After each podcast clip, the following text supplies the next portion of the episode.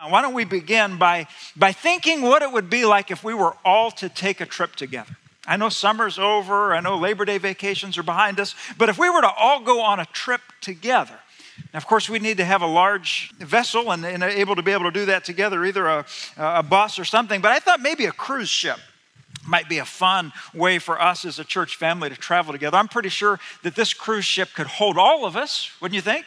And uh, you know we look at it and we think well you know these, these things are pretty amazing. You know they may, maybe they have a theater in them. There's a lot of entertainment. Uh, some of them have like water slides on the top. I think this one i think has pools on it. And um, i saw some pictures of go-kart tracks on yeah, right, on cruise ships. And uh, I've heard that there's all kinds of food, and probably the only concern really is COVID, right? I mean, you know, what are you going to do about it? I mean, uh, you hear about the situation of COVID on cruise ships, but, but that might be one way we could travel together, right? Well, let me give you another picture. What if instead of a cruise ship, we decided to take a, uh, a battleship? Now, let me just state the obvious. That would be a much different experience, wouldn't it? And rather than thinking about our comforts and our entertainment, we would be thinking about what? The job that we have to do, right? I mean, uh, on one, it's, it's entertainment, it's pleasure. The other, this is like we're on mission together, right? We've got an assignment. We each have a, a role, a responsibility to make sure that the mission can be moving forward. I give that illustration to you. I know it may break down in many, many uh, cases, but, but think about the difference. How does the American church get perceived today? Are people picking a church? Are people involved in a church more with the, the perspective of a cruise ship or a battleship? Think about that as we move in to our message today. I'm beginning a new series, five weeks, a series on the church, uh, a series that I think corresponds to what we've been looking at all summer. We've been looking at tough questions. We've been looking at topics that, that, uh, that we've raised, and, and, and we've looked to God's word for guidance.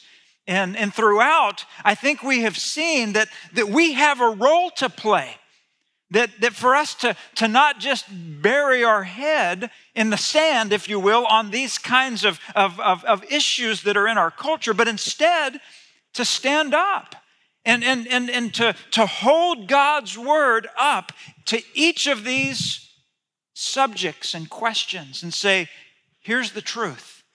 This is the truth.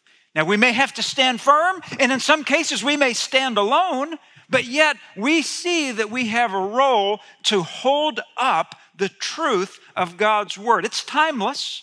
It's timeless and it's a truth for every generation for all times. And that's part of our role. I think we've also seen, as we've looked at a number of these topics, that we also are called to exhibit compassion and care to, to, to be a, a, a, a body that is concerned about people and where they're at and what they're going through.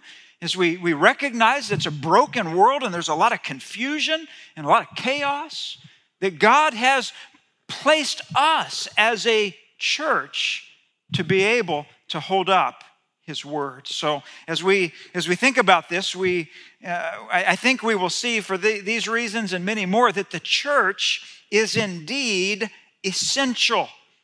It's part of God's design. It's His plan for offering hope to our world.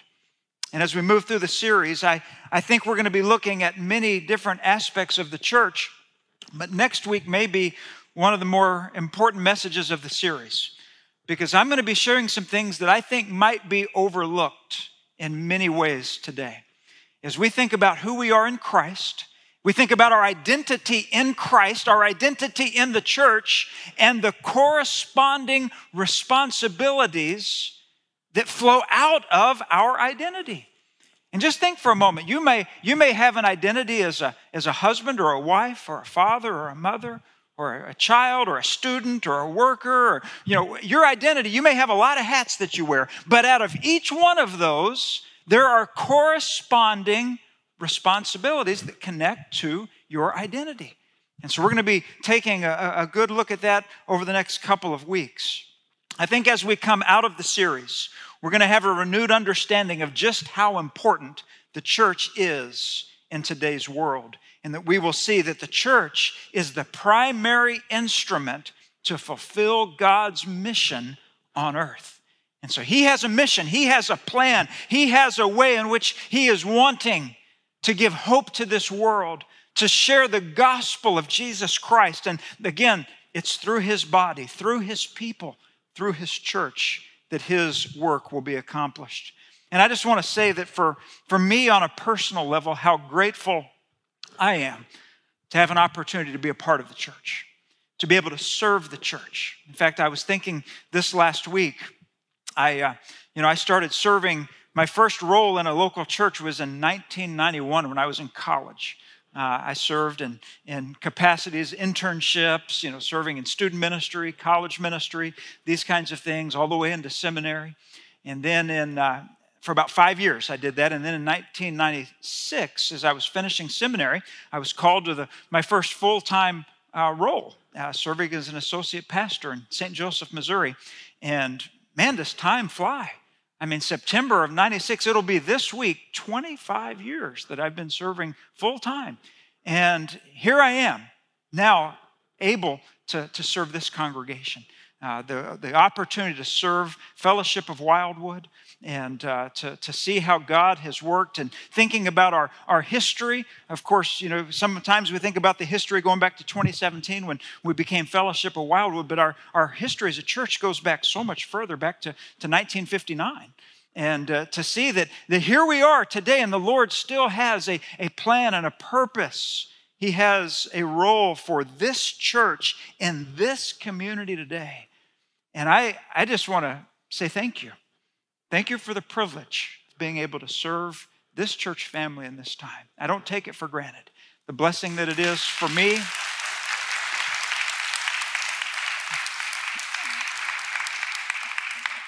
Thank you. The, the, the, blessing it is for me and for, for our family. It really is an honor. And I look forward to continuing to see what God has in store for us. Now, we know when we think of church, we can think of the, the, the, capital C church, right? The, the church, the body of Christ at any location throughout all ages is the church universal.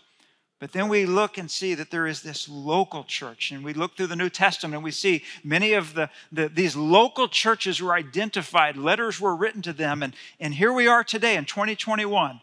We are a local church, a family of believers knit together a variety of backgrounds and experiences and spiritual gifts, and yet we're brought together on mission.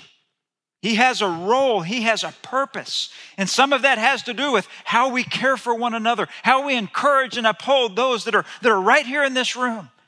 But there's also that, that, that mission that takes us outside these four walls. And so, in the message this morning, I'm going to share some of what's been happening behind the scenes. We've been working on a, on a strategic plan uh, for a few years, and we've, we've shared a little bit uh, with you off and on, and, and I'm going to share more today. I'm going to try to weave it in to a message uh, that, is, uh, that is really about how Christ builds the church. And I think it's important for us to remember Christ established the church, He founded the church, He is the Lord of the church. This church us. We belong to Him.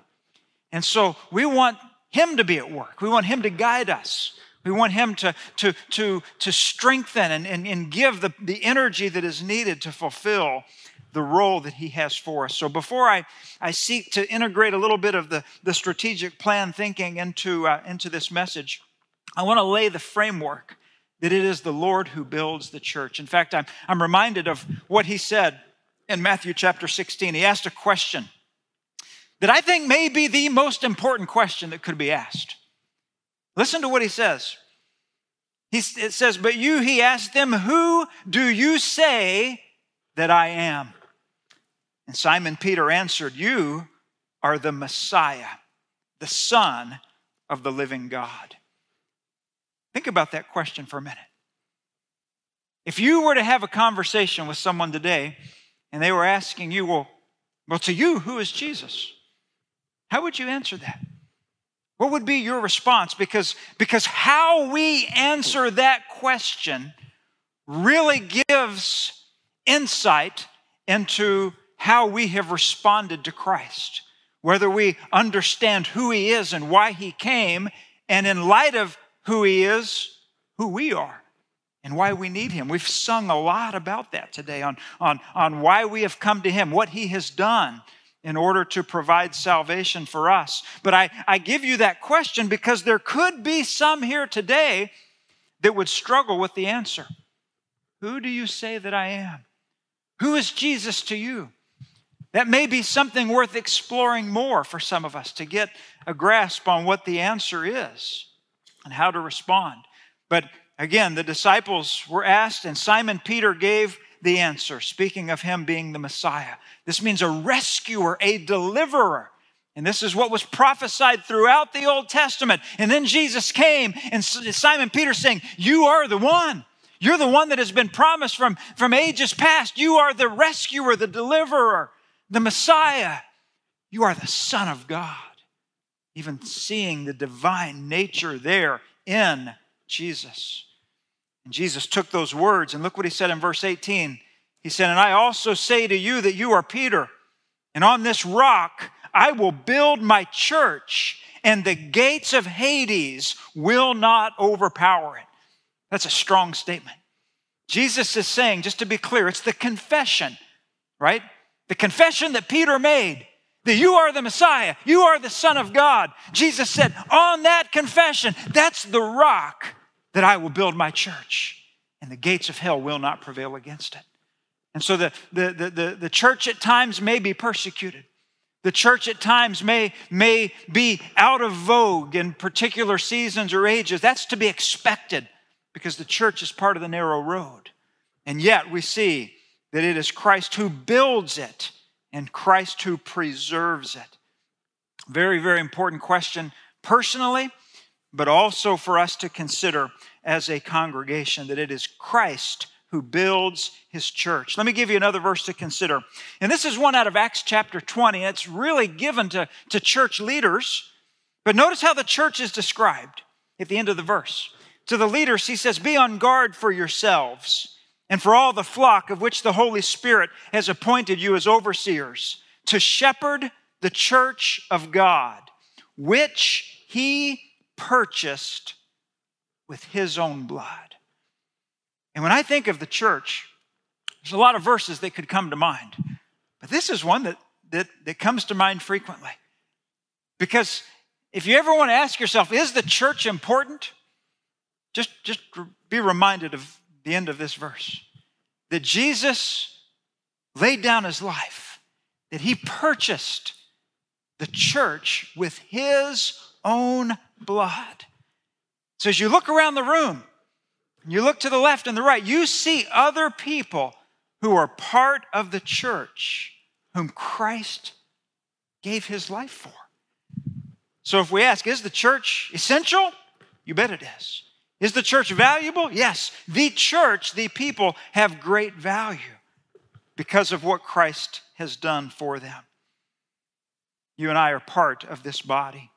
Let's look at one more passage Ephesians chapter 2. And uh, this is another passage that really shows the emphasis that Christ is at work in the church, that He is building, He is developing, He is growing the church. Look down at verse 19. So then, you are no longer foreigners and strangers, but fellow citizens with the saints and members of God's household, built on the foundation of the apostles and prophets, with Christ Jesus himself as the cornerstone. In him, the whole building being put together grows into a holy temple in the Lord. In him, you are also being built together for God's dwelling in the Spirit. Now, before we, we, we look at all of the cases here where it speaks of building and built up and growing, do you see in these verses a Trinitarian definition of the church? What do I mean by that? Do you see the Father, the Son, and the Holy Spirit? Look at, look at how it's describing God. It, it says there in, uh, in at the end of verse 19 that we are members of God's household. We use the phrase sometimes the family of God. That when we are, we are brought into His family, He is our Father. And we look around and, and, and what we see around us are brothers and sisters in Christ, right here in our church. And actually, throughout all of the, uh, the, the churches in this world, they are brothers and sisters. We are part of God's family. That's God the Father. What about God the Son? What do you see there at the end of verse 20? Says that Jesus Christ is the cornerstone. He's the cornerstone of, of the church. So, so it's built upon him. And, and we see his activity there. But then we also see the Spirit. Look at the end of verse 22. It speaks of the fact that, that we are a temple, a holy temple, but not a temple like it was in the Old Testament. Not like a temple of the old covenant where there was one location, one temple, one place where the, where the Holy Spirit dwelt and gave evidence of his presence. No, it's different now. In the new covenant, now his temple is the church. And his church, listen to me, is not a building. His church is a people. It's now considered his family. And the dwelling place is within you and me that we have the Holy Spirit within us. And so, so I just thought it was interesting to see how the church is uniquely connected to the Father, the Son, and the Holy Spirit. But think again of this idea of being built up. You see the, the phrase used there in verse 20. You see in verse 21, it's saying the whole building, using this analogy as if the church is a building, being put together. Then it, it, it, says you in verse 22, you are also being built together. So the idea that God's at work and that He's at work in our lives individually, that, that, that He's also involved in, our, in the corporate church family. I mean, think about it. Would, would we expect that the, that the body of Christ would just be stagnant? That it would just be, that it would just stop growing? That it would just be be in, a, in this, in this uh, uh, state of mind or framework where it's not, it's not growing, it's not moving, it's not, it's not changing. We understand that even as followers of Christ, we are called to mature, we're called to grow. We're called to learn more. We're called to be involved at different levels at different times. And so we also see that, that Christ will build his church. And so I, I say all of that because as I as I try to weave in a little bit of this idea of a strategic plan, I want to be very clear. We as humans don't build the church. He is the head, he has established it, he purchased it with his own blood, and now he's building it. But then we might ask, well, as he builds it, does that mean we shouldn't make plans? Well, I, I think that God is at work as we make plans. Just as we as we plan to, to be good stewards of the resources he's given us. I mean, aren't you glad that the church has a budget? I mean that we that we budget the, the, the, the monies that are given and that there's accountability and how those those those funds are utilized, that there's reports and, and so forth. I mean, that's a plan, isn't it? Well, we should have a plan as well for looking at what's ahead, that we don't want to be stagnant. We want to be looking and identifying, well, where is it that we want to go? Where do we believe God's leading us? And if He's leading us there, what do we need to do that will get us there? That's what a strategic plan is all about. Helps us to look forward. It's related to vision. I like the definition of vision that says it's a compelling image of an achievable future. And each one of us has a vision. Maybe you can look back at different seasons of your life and you say, hey, I went, I went to, to, to this type of training or this type of, of, of degree because I had a vision for this type of employment or job. Or I have a vision uh, to, to, to, uh, to have a family, or I have a vision to be a part of, of, of, of, of a particular ministry. And you see that there are steps that help achieve a vision. So we each have that. But when we speak of a, of a vision for the church, it's like collectively, where do we believe that God is taking us? What's next? And so I think it's exciting. Not that we can predict the future or know all that's going to happen, and, and, I'll, and I'll, I'll share that in just a minute. But nonetheless, I believe that God is in the planning process and that He gives us wisdom and He gives us desires. He helps us to, to see things so that we don't become stagnant, but that we continue to move forward. The strategic plan is meant to be a roadmap to take us, take us there, take us to that vision by turning goals into action. And so I'm excited to get to share a bit of an update with you. We have been working, like I said, behind the scenes on the strategic plan process. I've mentioned it some before, um, but it was at the uh, end of our merger, you know, the years 2017, 2018, a lot of change. A lot of things that we had to figure out. Two churches coming together as one, new name, new identity, new, new a, a lot of things that were new. And yet, by 2019, the elders of the church said, you know, it's, it's time for us to, to begin looking forward, to begin establishing a strategic plan. And so, uh, so we had uh, one of our church members, Lance Leonard, he actually does this type of strategic planning. Uh, uh, as, a, as, as, part of his job. And so he came in and gave us some pointers, gave us some, some, uh, some help in understanding how, how this works. Uh, and after meeting with the elders, then he brought the entire church staff together. And we all, we all worked with him on saying, well, what would be the steps to be able to understand the vision and the mission, but then ultimately have this strategy to follow it, these, these steps to help us achieve it. And so we began by looking at our vision statement. You may remember that we had a, a four paragraph vision narrative that was quite lengthy, and so we decided to, to summarize that. And so we have a, a, an abbreviated vision statement and a mission statement. And by the way, I'm going to give all this to you. It's going to come to you on Friday. If you receive the fellowship news, we're going to put a, a, PDF attachment, so you don't need to try to worry about writing all this down. And by the way, if you don't receive the fellowship news, on Fridays we send that out. It has a lot of information. And so go to the church website, you can subscribe, and uh, we'll also try to make some copies available for those that, that may not be able to get it online. Um, but we have a vision statement, and it's founded upon uh, the desire to make disciples that we, every member of the church, is to, to understand and participate in the mission to share the gospel. That, that we are, we are a, a church that is on mission, that we have a message to share. The second part of it says that we want to be a, an authentic church, a multiplying church. And by God's grace, we've been able to see that over the last year.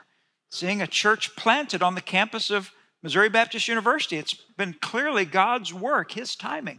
But we want that to be one of many examples of times where we can participate in multiplying churches. We want to celebrate our unity in Christ while embracing our differences. We want to rely on Jesus, be empowered by His Spirit. And we want to worship, grow, serve, and go to advance the kingdom among our neighbors and nations for the glory of God. We're on mission. That's okay. You can, you can affirm that. There's a reason why God's placed us together, and we believe that that encapsulates. We have a mission to see lives restored. That's what the gospel is, is to restore broken lives, to, to, to, to bring salvation, the good news of the gospel. As we worship, grow, serve, and go. I know you probably remember those words. You've seen them often uh, on the screen and in different occasions. Those are like the anchor words of our, of, of our church. We worship, we grow, we serve, and then we added the word go as well. Um, now, back in, uh, uh, uh, in the days that the church staff was getting together and thinking about this, we also realized it would be good to come up with a list of core values uh, things out of God's word that, that, really, that really are the core of who we are as the church. Let me just briefly say the first one is biblical truth. We're committed to the authority of God's word. It's a timeless book, it's God's word for us throughout all ages. And so that clearly was something that was our foundation for the summer months, right? I mean, as we look at, at different topics around us, we say the Bible is the truth. Secondly, we say that we come together to exalt Jesus. It's about worshiping Him, not only through, through gathering together and, and, and singing and, and praying, but also as we live our lives each day, we, we glorify Him, we exalt Him. We believe in spiritual maturity. that there is, there is to be a, a way in which we grow in Christ, that we, that we develop our faith, that we mature as a body. We're called to love one another. And we're going to spend some time looking at this in the, in the coming weeks. That's one of the greatest apologetics that we have for a watching world is the way that we treat one another, the way that we love and care one, for one another. In fact, that's what Jesus prayed for, for his church. Ministry mobilization. This is the idea that, that we are all mobilized for ministry. We're all gifted. We all have a role to participate in the mission. And then, of course, gospel proclamation that we know that, that this is something that we are called to do. It's something that, uh, that this world needs is to hear the good news, and we need to be proclaiming it locally and beyond. But yet, it's one thing to have all of these ideas. Everything that I've said, for the most part, could be viewed as theoretical, right? Until we really see these things happening where, where we, we are experiencing it, where we are doing it. And, and obviously, you could say, well, we are. There, there, there's lots of elements here where we are. But what does it look like when we say, let's find some objectives to focus on? Where do we see some weaknesses or some needs that need to be addressed, needs to be further resourced? Something that we can focus on to make sure that we are that we are strengthening it because it's so important. We're going to place some emphasis here. Or maybe where do we see God working that we didn't see before? And we need to get behind that and again place resources so that we can be faithful. That's what these questions are that lead us to the, to the strategy. Again, these questions help us align strategy to vision. How do we accomplish the vision strategically? And so the staff began to look at all kinds of objectives. You know, you, you might imagine just lots and lots of things. This is important. This is important. We need to focus on this. What about this? And so we had all this, these lists. But then we had to prioritize them. And, and when I say priority, I don't mean necessarily this is more important than that, but in terms of priority of time, like right now, this, this needs to happen next because until this happens, it's going to be hard for some of these other objectives to happen. So it's like a sequencing process that we went through. Now, we did this on a staff retreat. Let me give you the dates March 1st, 2nd, and 3rd of 2020. Yeah, March 1st through 3rd of 2020, we developed it. We came back ready to give it to the church. Man, we had a whole timeline of who's going to hear it when, and we're going to work all the way through. Little did we know we were going to be shutting the church down for three months, right? Uh, March of 2020. So, to state the obvious, everything was put on hold. And in March of 2021, this last March, we, we, we, we circled back up and said, okay, let's, let's pick it back up. Let's see where we were. And clearly, we had to make some changes. I mean, the world had changed, the church had changed, needs had changed. And so we began reworking these objectives and, and, and, working through that process. By June, we were able to share this in an extended meeting with church leaders. We had deacons, we had small group leaders, uh, people that served on different teams and committees. They came together and we shared this. And now I'm sharing it with you because you're going to be hearing and seeing more of this. You may find areas that you personally want to be a part of. And I ask you to pray because again, if we believe that God established the church and built the church and empowers the church by His Spirit, we want to go as He leads us. And so you might be asking, well, what are the objectives? Well, here's a chart that you can see that, uh, that shows the top objective is a foundation of prayer. And we don't want to go out in front of God. And so this prayer objective is one really that serves two purposes. The first is we realized that we need to be a people of prayer. We need to spend more time praying. We need to, we need to spend more time learning about prayer. We need to have opportunities where we are praying together on a Sunday morning, but maybe even some other, uh, other occasions. And so, so we assembled a team. Each one of these objectives, the top five, they're the, where we, we're starting. We started with the prayer objective. Next, this fall, we're going to be looking at phase one. I'll talk about that in just a minute. But over the summer months, we had a team of lay, uh, lay members, church members, and staff members work together and meet each week and prayerfully consider Lord, how can we become a stronger praying church?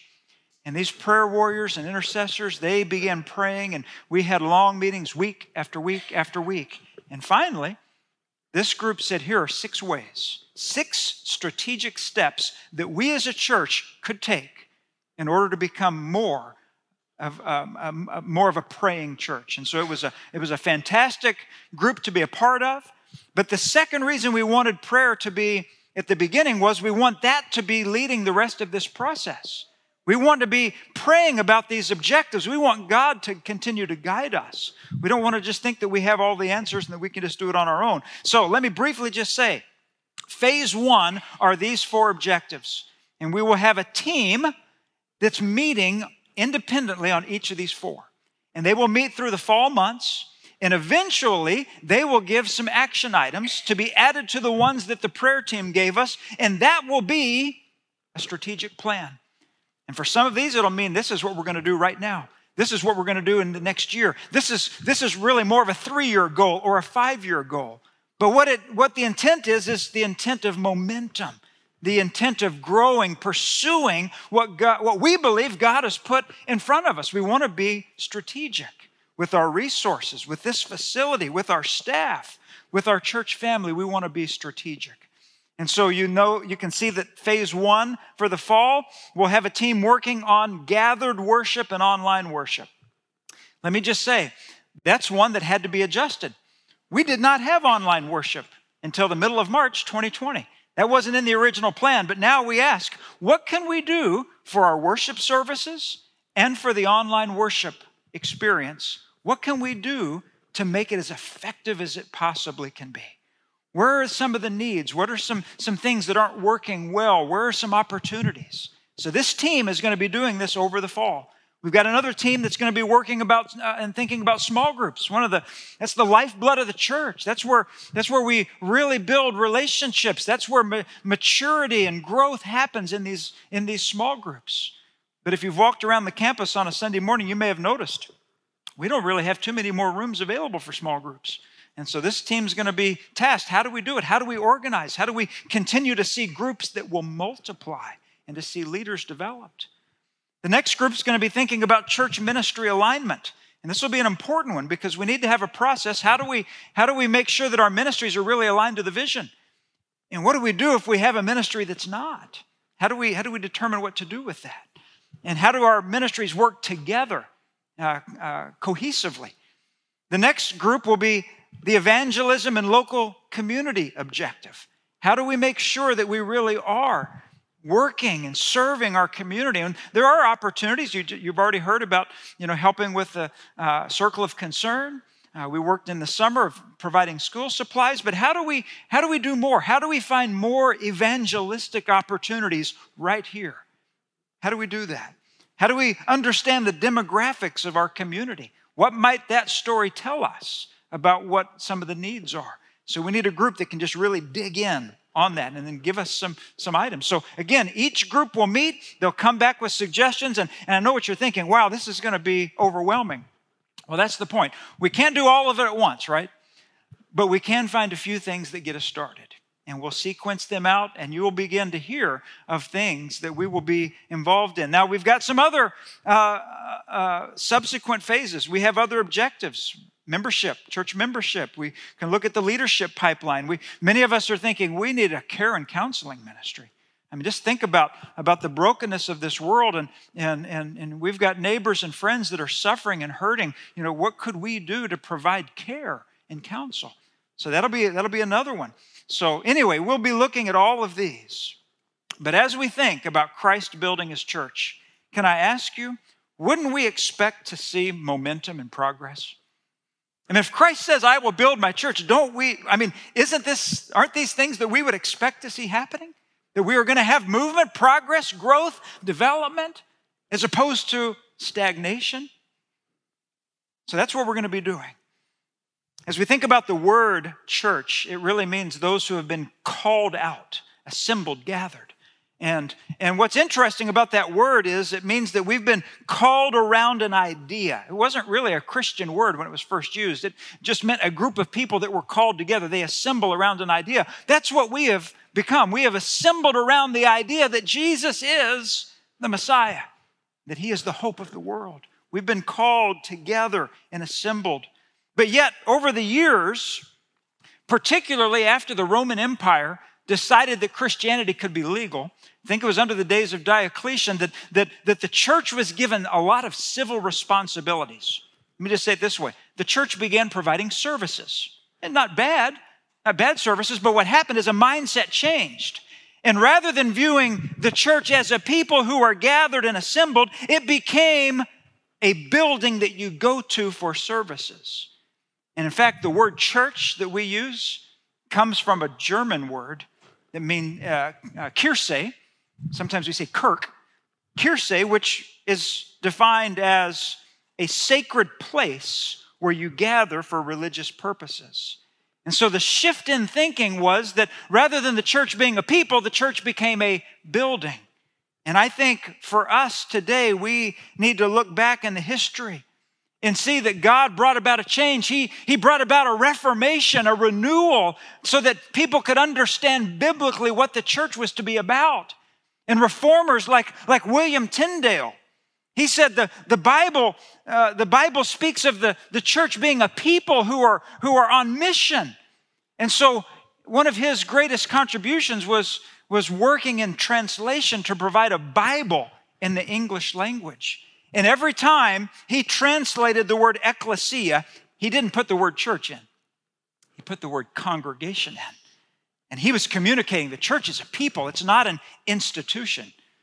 Well, because of the way the institution had grown, and because of some very powerful people that, that had some self serving ideas about the power of the church, they didn't like what Tyndale had to say.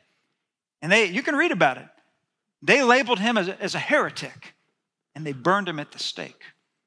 All because he wanted the Bible in the English language and he wanted people to realize that they are a part of a greater mission, a people not an institution. Let me ask you this Do you think Tyndale thought of the church as a cruise ship or a battleship? You see, he, he saw it as a people who were on mission, a movement that's moving. And the danger of the church in every age is to cease being a mission and to instead just see itself as an institution. Just provide a few services and just move on rather than being on mission together. But if we are a mission, if we are in motion, we are a movement that is moving. And so, as we begin this series, let me ask you a couple questions. As a church, are we maintaining an institution or are we participating in a mission together? What kind of church do you want to be a part of? Do you want to be a church that's on mission, that's, that's, that's moving forward, that's, that's taking the good news of the gospel to hearts and minds that need it. As an individual, is church something you attend or is it a mission you are participating in? As I said, we're going to be looking at that. There's going to be, I, I think, for some of us, a bit of an awakening to see how very important our personal role is in the church as we see our identity and our corresponding responsibilities. Well, as I wrap up, I want us to remember that we are part of something special. I don't want us to get buried into the language of a strategic plan where it feels like a business presentation. Instead, I want us to see yes, God is using that as a way to remind us that yes, the church is important, that yes, it's vital, that Jesus himself established the church, that he died for the church, that he is the head of the church, that he is building his church, and that he has a plan for using it all the way up until the day in which he returns. And ultimately, it is Christ who is glorified in the church. Let me close with a passage from Ephesians 3. In fact, why don't we stand together as I read Ephesians 3? So I think this is a verse that in many ways should be a commitment that we make as we think about who we are. Now to him who is able to do above and beyond all that we ask or think, according to the power that works in us. To him be glory. Where? To him be glory in the church and in Christ Jesus to all generations, forever and ever. Amen. Would you pray with me? Heavenly Father, we thank you that you've called us to be in your family. We thank you that you established even this local church, that we may gather together, that we may benefit from the bonds of fellowship and support and encouragement. We thank you for our church family and for the common call, the calling that you've given to us, a vital mission. Lord, we pray that we could be found faithful. Lord, help us to not be apathetic. Help us not to just be satisfied with the status quo.